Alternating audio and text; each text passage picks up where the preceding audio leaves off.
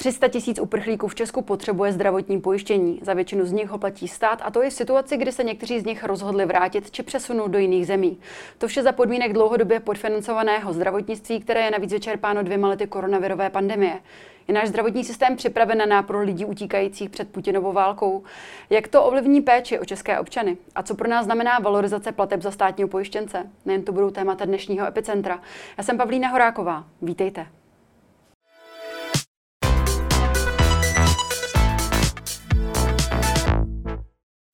Ve studiu dnes vítám poslance, místo předsedu KDU ČSL, přednostu kliniky reumatologie a rehabilitace třetí lékařské fakulty Univerzity Karlovy a fakultní Tomajerovy nemocnice, bývalého náměstka ministra zdravotnictví a současného předsedu správní rady Všeobecné zdravotní pojišťovny Toma Filipa. Dobrý den. Dobrý den. Pane Filipe, zvládne náš zdravotní systém nápor uprchlíků? Zvládne. Je to úplná jistota. Je to tak, že eh, v tuto chvíli k nám přišlo něco přes 300 tisíc eh, uprchlíků, já jim říkám hostů z Ukrajiny. Jsou to většinou eh, ženy a děti. To znamená mladší věkové kategorie, s kterými není tak velká finanční zátěž pro zdravotní pojišťovny, to znamená pro celý systém. Mm, předpokládáme, že čerpat budou tak jako e, stejné věkové kategorie, které jsou v Čechách nebo Češi a e, ty finanční prostředky by měly bezpečně vystačit. Hmm. V souvislosti s uprchlíky přibývá právě uh, informací o tom, že jsou mezi nimi nakažení tuberkulózou. Některé nemocnice zaznamenaly i nárůst HIV pozitivních pacientů. Tam by ale to by znamenalo zvýšení právě těch nákladů. Um, mohl byste to okomentovat? tak určitě podle uh, statistik uh, Ukrajina má větší výskyt uh, než Česká republika, například tuberkulózy a samozřejmě i HIV. Nicméně ty, ten nárůst, aspoň tak, jak v tuto chvíli ho vidíme v terénu, tak není nějak dramatický. Naši občané se nemusí bát. Co se týká tuberkulózy, tak tuberkulóza zase nepřenáší takovým nějakým dotykem nebo jenom nějakým zakašláním jedním, tak jako třeba se šířil koronavirus nebo chřipka.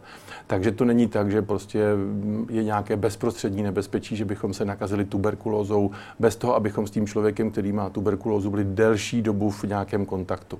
Co se týká HIV, tak to je na každém, aby byl uh, jaksi střídmý a opatrný a uh, předpokládám, že ani tady v, tom, tady v té oblasti nebudeme mít problém. Podle těch informací ti pacienti byli často léčeni zastaralými léky nebo nebyli léčeni vůbec. Tak já bych předpokládala, že právě toto bude znamenat opravdu navýšení nákladů vzhledem tomu, že léčba HIV uh, pozitivity není zrovna levnou záležitostí. Tak určitě. Ukrajina má jiný standard péče, než má Česká republika. E, a já jsem rád, že Česká republika... Je nebo, horší? Mm, určitě, určitě je o něco, o něco méně, méně jaksi dostupná ta uh, zdravotní péče na Ukrajině, tak jak to vidím z těch rozhovorů s Ukrajinci nebo s těma třeba uh, Ukrajinkama, které ubytovávám u sebe. Uh, nicméně, nicméně um, když se to potom celé zprůměruje, tak že my se nebavíme o jednotlivém pacientovi, který třeba může mít tu jednotlivou léčbu poměrně třeba drahou, ale potom na celý ten průměr to většinou, nebo ne většinou, ale vždycky to vychází dobře. Hmm. Vy jste řekl, že ten nápor uprchlíků, vašimi slovy hostů, zvládneme. Nicméně české zdravotnictví, jak už jsem zmínila, je opravdu dlouhodobě podfinancované. Do toho tady máme za sebou dva roky covidu, který odkryl i problémy, které, systemické problémy českého zdravotnictví, zejména nedostatek personálu. Do toho teď máme tady 300 nových, 300 tisíc nových, nových uh, potenciálních pacientů. Opravdu nemáme důvod k obavám. Uh, já bych malinko bojoval proti tomu, uh, proti té nálepce, že je dlouhodobě podfinancované. Uh, za poslední několik let se do zdravotnictví dostalo poměrně hodně finančních prostředků právě prostřednictvím vlastně pojištěnců státu, o kterých si potom možná ještě budeme povídat. To znamená, dneska samozřejmě zdravotnictví je mm, nebo je schopno spotřebovat a zvýšit svoji kvalitu a tím spotřebovat ještě mnohem víc peněz, než se tam v tuto chvíli dává. Nicméně neřekl bych, že je nějak dramaticky podfinancované. Finanční prostředky, které v tuto chvíli máme, jsou dostatečné. V letech se budou muset navyšovat, zvláště třeba v souvislosti s eh, teďka hm, poměrně výraznou inflací eh, a bude tím pádem i tlak na zvyšování platů ve zdravotnictví. Nicméně bych to neoznačil, že je nějak dramaticky podfinancované.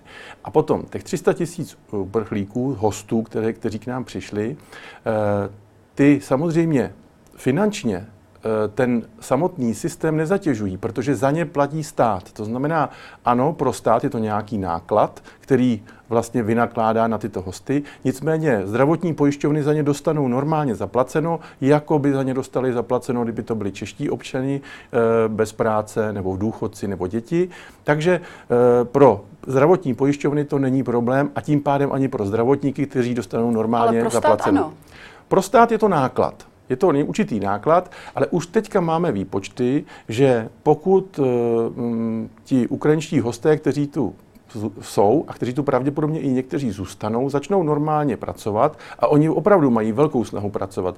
Víme, že dneska je to už kolem 50 tisíc uh, lidí, kteří jsou vlastně zaměstnaní, zapojili se normálně do ekonomického systému České republiky, vydělávají, vydělávají i na nás hmm. tak uh, se nám to vlastně ve finále možná i vrátí a dokonce možná zaplatí i víc. Vemte, že jsou to všechno mladí, zdraví lidé, kteří se normálně zapojí do práce, budou mít normální plat a tím pádem stát za ně bude dostávat normální daně, normální pojištění a všechno ostatní. Hmm.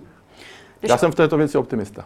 Dobře, ale když opomeneme nějaké tady nálepkování, dlouhodobé podfinancování nebo masivní podfinancování, ale každopádně výdaje toho systému rostou v posledních letech rychleji než naše ekonomika. Já si dovolím zmínit pár čísel. Státním pojištěncem jsou tedy děti, seniori, nezaměstnaní nebo vězni. Celkem je to 5,9 milionů lidí. Ano.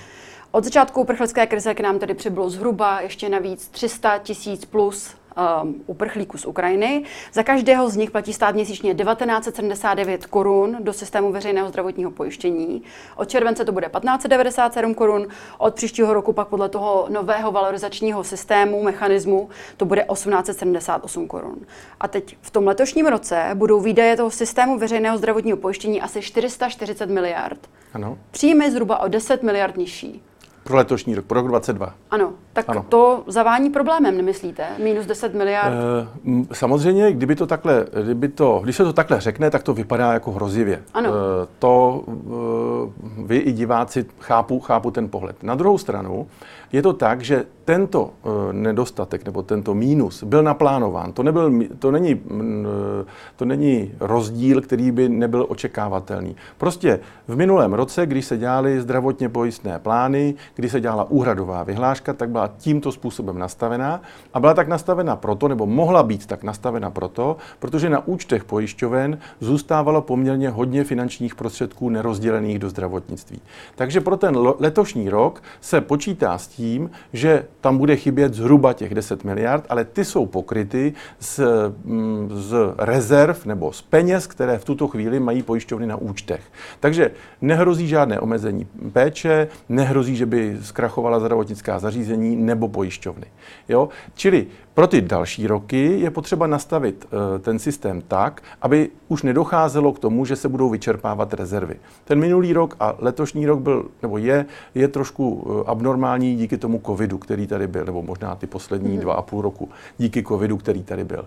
A ty náklady byly nepředpokládatelné a byly poměrně velké. Ale také zatím šly, šlo právě to zvýšení e, těch pladeb za státní pojištěnce. To znamená, stát vlastně do zdravotnictví investoval. Nejdříve přidal 500 korun za státního pojištěnce e, e, na měsíc, potom dalších 200 korun a potom ještě 200 korun, to bylo teďka letos na jaře. A to je to je to, oč, oč teďka se vlastně v parlamentu jak si přeme, jestli tam ty peníze jsou potřeba nebo nejsou.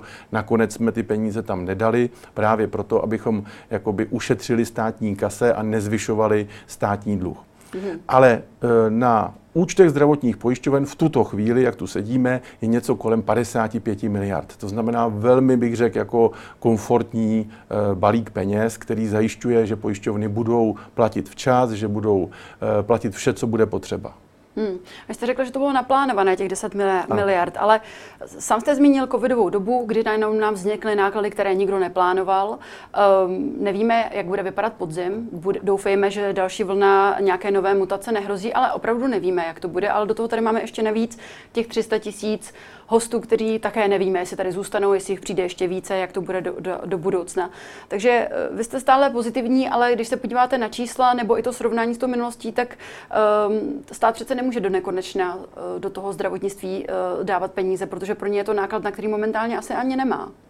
No stát se právě teď rozhodnul, a to je, dal, to je třeba to, co včera probíral zdravotní výbor, stát se rozhodnul, že právě nebude přidávat finanční prostředky ad hoc, to znamená, jak ho právě napadne, respektive jak si právě spočítá, protože to nemusí být vždycky úplně přesné, můžou tam být různé politické tlaky, můžou tam být různé sociálně e, odborové tlaky a tak. A tomu se chce stát do budoucna vyhnout a proto se zavádí takzvaná pravidelná valorizace úhrad za státní pojištěnce. A vy jste tady už jedno číslo řekla, já jsem v tu chvíli na ní nereagoval, ale zopakuju ho, je to 8878. Mm-hmm. To je to číslo, eh, které by vlastně mělo být v tuto chvíli jakoby tím základním číslem, od kterého se pak bude valorizovat. To znamená, eh, od kterého se bude přidávat vždycky podle toho, jaká je inflace a podle toho, jak stoupají, eh, stoupají průměrné mzdy nebo reálné mzdy mm. ve státě. A to, co teď nás čeká v příštích, dejme tomu 14 dnech, je, abychom nastavili správně to číslo. To znamená to první číslo, od kterého se vlastně bude e, vykopávat ta valorizace.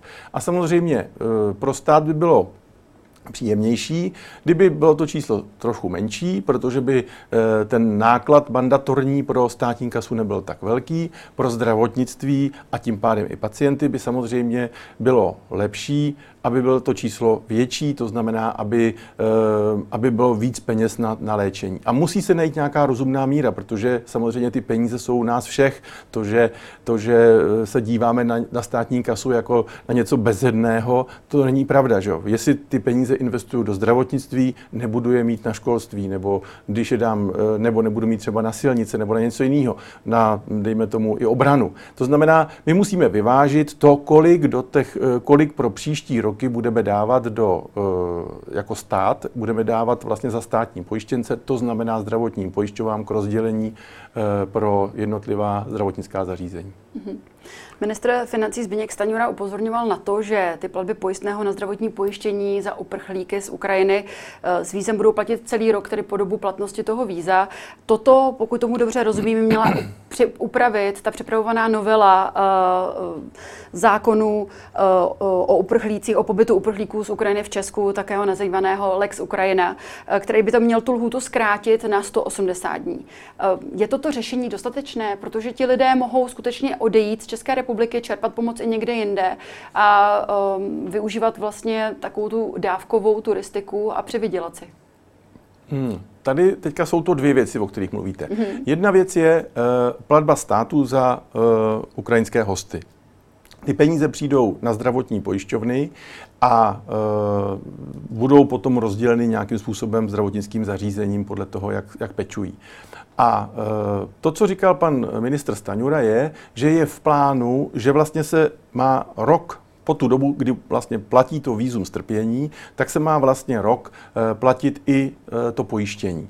A já se ovšem domnívám, že mm, najdeme nějaký mechanismus, jak ověřit, jestli, jestli ty uh, ukrajinští hosté tady jsou nebo nejsou, jestli nepřesídlili třeba do jiných států, nebo jestli se nevrátili, protože zase ze strany státu nevidím jako úplně racionální platit pojištění za někoho, kdo tu není. Ty peníze se nestratí. Prostě přijdou od státu k pojišťovnám a stát potom úhradovou vyhláškou řekne, jak se mají rozdělit. Čili není to tak, že by, je něk, že by se někde prostě ztratili v nějaký propadišti dějin. Prostě budou tam, budou v kase a budou použity na to, na co mají být, to znamená na, na zdravotní péči.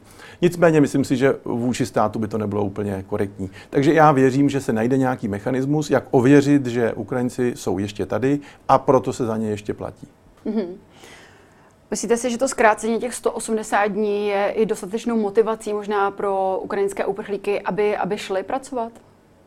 Aby se zapojili do toho pracovního procesu? Mm, Já, já si myslím, že oni nepotřebují až tak moc dostávat nějaké impulzy, aby šli pracovat. Oni spíš potřebují pomoct, aby se jaksi dobře začlenili do té, do té společnosti, pomoct jim třeba s jazykem, pomoct jim s tím, aby našli ten systém, jak tu práci najít, jo? kde si o ní říct a tak. Já, moje zkušenost je taková, že oni chtějí pracovat, prostě zajímají se o to, posílají životopisy na různé firmy, aby je vzali. Eh, já myslím, že to, co opravdu potřebují, není to, aby měli nějaký stimul, ale to, aby eh, ten trh pro ně byl otevřený, aby mohli opravdu tu práci najít a s tím jim pomoct. Hmm. Existuje nějaký limit nebo maximální počet uprchlíků, který by tedy naše pojišťovny potažmo zdravotní systém zvládly utáhnout a přes které už opravdu nemůžeme jít? Pro zdravotní pojišťovnu si myslím, že, to, že tam ten limit je v podstatě jako neomezený. Zdravotní pojišťovna je instituce, která získává finanční prostředky a ty pak rozděluje. To znamená, jestli sem přijdou další Ukrajinci, budou mít výzum strpění, zdravotní pojišťovna dostane peníze a ty pak rozdělí zdravotníkům. Kde je to úzké hrdlo? Jsou samozřejmě ty, ta zdravotnická zařízení. Eh, zvlášť eh, zdravotnická zařízení v té oblasti dětské péče, protože zhruba polovina těch eh, ukrajinských hostů jsou děti. eh, do 18 let a tím pádem je to prostě poměrně velký nápor na praktické lékaře pro děti a dorost. Je to i samozřejmě poměrně, může to být poměrně nápor i třeba pro dětské kliniky, dětská oddělení. Zatím se to neprojevuje v nějakém dramatickém, jako bych řekl, nějakým dramatickým způsobem, ale samozřejmě vím, že pro ty ukrajinské děti není úplně jednoduché třeba sehnat pediatra, není úplně jednoduché se k té péči dostat, protože, protože prostě těch pediatrů je obecně málo. Hmm. Vy jste vlastně už možná odpověděl na moji další otázku, ale přesto eh, pandemie odkryla, jak už jsem zmiňovala, některé problémy, zejména s nedostatkem personálu. On se ukázalo, že ten náš zdravotní systém je skutečně robustní, máme jako velký počet lůžek a podobně, ale chybí nám k tomu ten personál. Je tedy něco, co odkrývá tato krize současná, kromě možná toho nedostatku pediatrů? Já si myslím, že to, to, že eh, máme málo pediatrů nebo že máme málo praktických lékařů a že ti praktičtí lékaři jsou už ve věkových kategoriích, kdy se musíme obávat toho, že pomaličku budou eh, svoji pracovní éru končit, tak to víme už, už několik let. Eh, už právě, jak jste zmínila, jsem pracoval na ministerstvu zdravotnictví a už v té době jsme vlastně zaváděli systém zvyšování počtu studentů na lékařských fakultách, což potom další vláda dotáhla a e, dál teda podporovala, což je dobře, protože ten problém je, že my máme poměrně málo nových lékařů a ještě část těch lékařů odchází různě do zahraničí, nebo jsou to studenti ze zahraničí, kteří odchází zpátky do, svých, do, do své země původu. Takže tady se už udělal určitý krok, aby bylo lékařů víc a dostatek. E, samozřejmě vychovat lékaře minimálně 6 let znamená vysoká škola, potom do atestace 3, 4, 5 let let, takže ono to chvilku trvá, než to zafunguje. Eh, nemyslím si, že by to bylo něco, co by nás překvapilo. Věděli jsme to už před jak, jak pandemii, tak teď před, eh, teď před eh, vlastně tou válkou, která nastala, ale musíme se s tím prostě nějak vyrovnat. Tohle to se nedá ze dne na den nějakým jednoduchým řešením prostě posunout. Tohle je dlouhodobá práce a bylo už na ní začato pracovat, bylo, začalo se už na ní pracovat před nějakými pěti, šesti lety. Mm-hmm. Jak jsme zmiňovali, vy jste i předseda správní rady Všeobecné zdravotní pojišťovny, už to tady několikrát dnes zaznělo. Mě by zajímalo, s jak velkým eh, plánovaným schodkem VZP pracuje tento rok? tak je to kolem těch, je to kolem těch 9 miliard, ale ono se, to, ono se to mění trošku. Každý měsíc máme správní radu, na té správní radě e, vlastně ten eh, schodek pozorujeme nebo sledujeme a e, ta ekonomika se dosud vyvíjela poněkud lépe, než se původně předpokládalo. A když se hmm. dobře vyvíjí ekonomika, dobře se vyvíjí i odvody, odvody za, z platů zaměstnanců, což je největší balík, který jde vlastně do pojištění a tím pádem ten schodek možná na konci roku bude podstatně menší. Mm-hmm. Ředitel Všeobecné zdravotní pojišťovny, ale Zdeněk Kabátek, dostane za loňský rok odměnu 1,3 milionu korun. Je podle vašeho názoru právě odměna v době krize, i v době takového schodku, který plánujete, je to na místě, je to adekvátní? Uh, ta odměna je daná za uh, minulý rok, za rok 20, 2021. K té odměně to není nějaká, nějaký pocit správní rady, že by si řekla, hele, tak kolik bychom tak tady panu řediteli dali. Tam jsou přesně nastavená kritéria, která jsou nastavená vlastně ještě z toho roku předminulého. To znamená, ředitel přesně ví, jaké úkoly má a kolik za ně má procentuálně vlastně z těch plánovaných finančních prostředků dostat. A e, pan ředitel Kabátek je zkušený manažer, velmi dobře zvládnul e, zvládnout to období roku 2021, kdy jsme měli třetí, čtvrtou, pátou, teďka nevím přesně, eh, vlnu covidu, eh, kdy bylo opravdu potřeba zavádět nové léky, nové, nové způsoby léčení, kdy bylo potřeba eh, vlastně zajistit, aby, a zajistit finančně ty velké náklady, které měly jednotlivá zdravotnická zařízení s hospitalizacemi. Víte, že vlastně tam bylo spoustu zdravotnických prostředků, museli jsme nosit masky, museli jsme nosit overaly, prostě měli jsme tam spoustu nákladů navíc. A to všechno bylo poměrně složité spočítat, udělat. Čili tuto fázi bych jako hodnotil velmi dobře a plus tam jsou prostě nastavená nějaká menší kritéria a myslím si, že asi až na nějaké jedno, kde asi nějaký 1,5% ztratil vlastně z těch všech, tak všecko ostatní udělal prostě perfektně. Nebyl nejmenší důvod. A ta jeho kauza s předbíháním při očkování, ta nesehrála žádnou roli? Ne, nesehrála. Eh, bylo, to, bylo to nešťastné, to určitě, určitě ano. Eh, myslím si, že, myslím si, že eh, pan ředitel Kabátek se z toho poučil, ale na druhou stranu mm, to je tak velká instituce s tak velkým vlivem na chod České republiky, na zdraví občanů, že eh, dělat závěry, eh, nějaké kruté závěry tady zrovna z takové jedné kauzy. Eh, správní rada je 30 lidí a nikdo, nikdo z členů správní rady to nenavrhne. Hmm.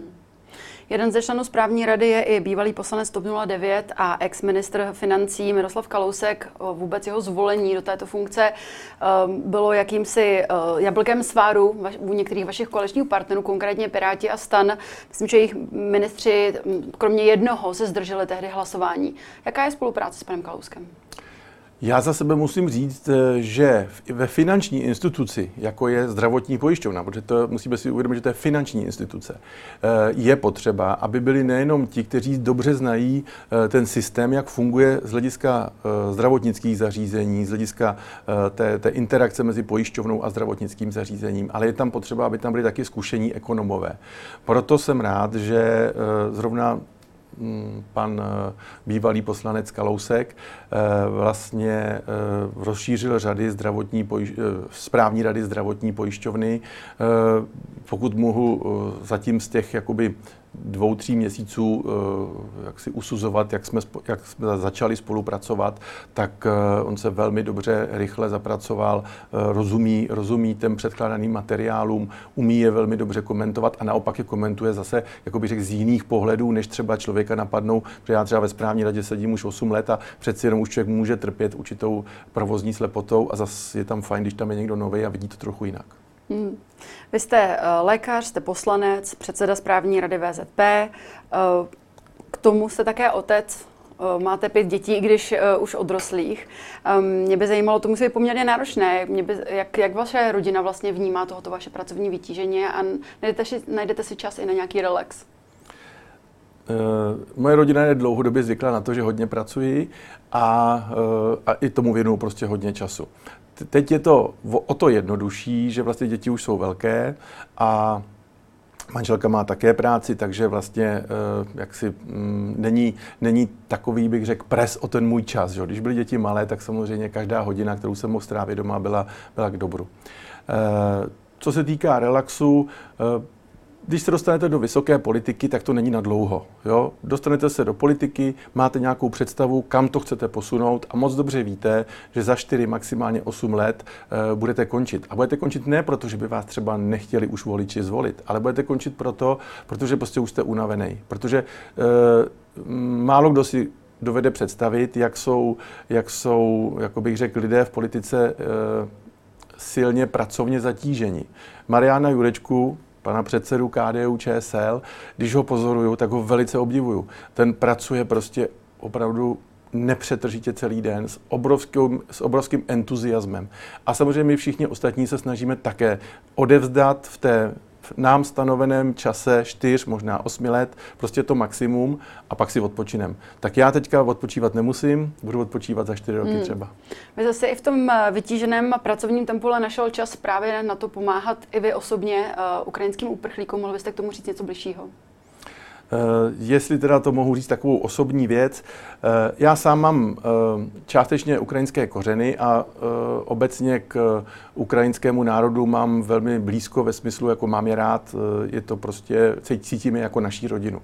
Zvlášť teď v té chvíli, kdy vlastně ukrajinští vojáci do jisté míry chrání nás. Oni chrání svoji zemi, ale kdyby, kdyby, se, kdyby ji neuchránili, kdyby ji neubránili, tak velmi pravděpodobně bychom brzy byli ve válce i my. A oni dělají pro nás teďka obrovskou, obrovskou, obrovský kus práce. Zachraňují možná naše životy díky tomu, že obětují svoje. A takže samozřejmě pro mě bylo asi samozřejmostí, tak jako pro obrovské množství lidí v téhle, v téhle republice, na což jsem strašně hrdý. Já vím, vím, že je to takhle. Nikdy toho není dost chválit všechny ty, kteří si vzali eh, nějaké ukrajinské hosty k sobě domů nebo jim poskytli nějaké přístřeší. Tak jsem chtěl jít také příkladem nebo prostě být jedním z těch, kteří si vzali někoho k sobě. A protože, jak jste říkala, děti už mám velké, tak mám dvě ložnice, eh, které jsou volné po dětech, takže jsem je nabídnul vlastně čtveřici žen, kteří, nebo třem ženám a jednomu dítěti, kteří u nás bydlí, vyčlenili jsme jim koupelnu, jsou, mají takový jakoby trošku soukromí vlastně tam. A žijeme s nima, eh, ráno s nima snídáme, večer s nima večeříme, pokud teda jsem doma a e, řekl bych, že ta symbioza nebo to společné nažívání je e, velmi příjemné a dokonce si myslím, že oni dávají víc mě než já jim, protože vždycky, když přijdu domů, tak mám velkou z toho radost, že je tam vidím, vidím, že jsou spokojené a Eh, dvě z, těch, eh, dvě z těch čtyřech si vlastně už našli práci. Mm-hmm. Jedna pracuje na vysoké škole, druhá dělá v IT firmě HR a mm, slečna malá devítiletá, ta si asi práci nenajde, ale velmi hezky se začlenila do školy, mm, strašně jí to baví, eh, je nadšená a myslím si, že, že tady zase zůstanou, protože se jim tady v Čechách strašně líbí. Mm. Poslední otázka, pane Filipe. Co byste vzkázal eh, našim divákům, kteří nás sledují a um, například čekají na nějaké vyšetření? Jsou, uh, víte, víme, že ty čekací lhuty na CT a na podobná vyšetření jsou opravdu někdy velmi vysoká, velmi dlouhá a sledují právě ten, ten uh, příval těch uprchlíků z Ukrajiny s obavou, že uh, to ještě prodlouží ty různé termíny čekacích lhůt. Jak, co byste jim vzkázal? Jak jste ji sama řekla, České zdravotnictví je velmi robustní, to znamená 300 tisíc lidí, notabene mladých lidí do 50 let většinou a dětí, eh, náš systém opravdu nerozhodí. Může se stát, že lokálně eh, je problém právě u pediatrů nebo, nebo třeba u, v, té, v té dětské populaci.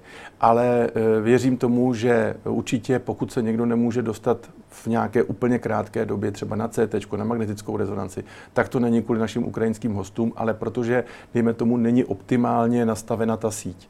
A proto bych doporučil, jestli někdo má pocit, že jsou někde vysoké, dlouhé, dlouhé čekací doby, nebo, jsou, nebo někde je ta dostupnost menší, ať se prostě obrátí na pojišťovnu. Pojišťovna má jako jeden ze svých úkolů vytvářet síť, homogenní síť, aby byla, aby byla dostupnost zhruba stejná, jak v Praze, tak v jiných e, městech, tak samozřejmě i na vesnici. A e, obraťte se na zdravotní pojišťovnu, ať vám buď to najde e, kratší termín, anebo ať zařídí, ať se pokusí zařídit aby v té lokalitě, kde bydlíte, byla ta dostupnost větší. Eh, ty podněty z terénu jsou důležité. Tolik poslanec a lékař. Tom Filip, já vám děkuji, že jste se na nás dnes udělal čas a těším se někdy příště na viděnou. Děkuji za pozvání a děkuji divákům za pozornost. A to už je z dnešního epicentra vše. Já nám připomenu, že záznam tohoto dílu společně s těmi ostatními nalezete na blesk.cz. Já se s vámi pro naše kloučím a těšíme se opět příští týden. Na viděnou.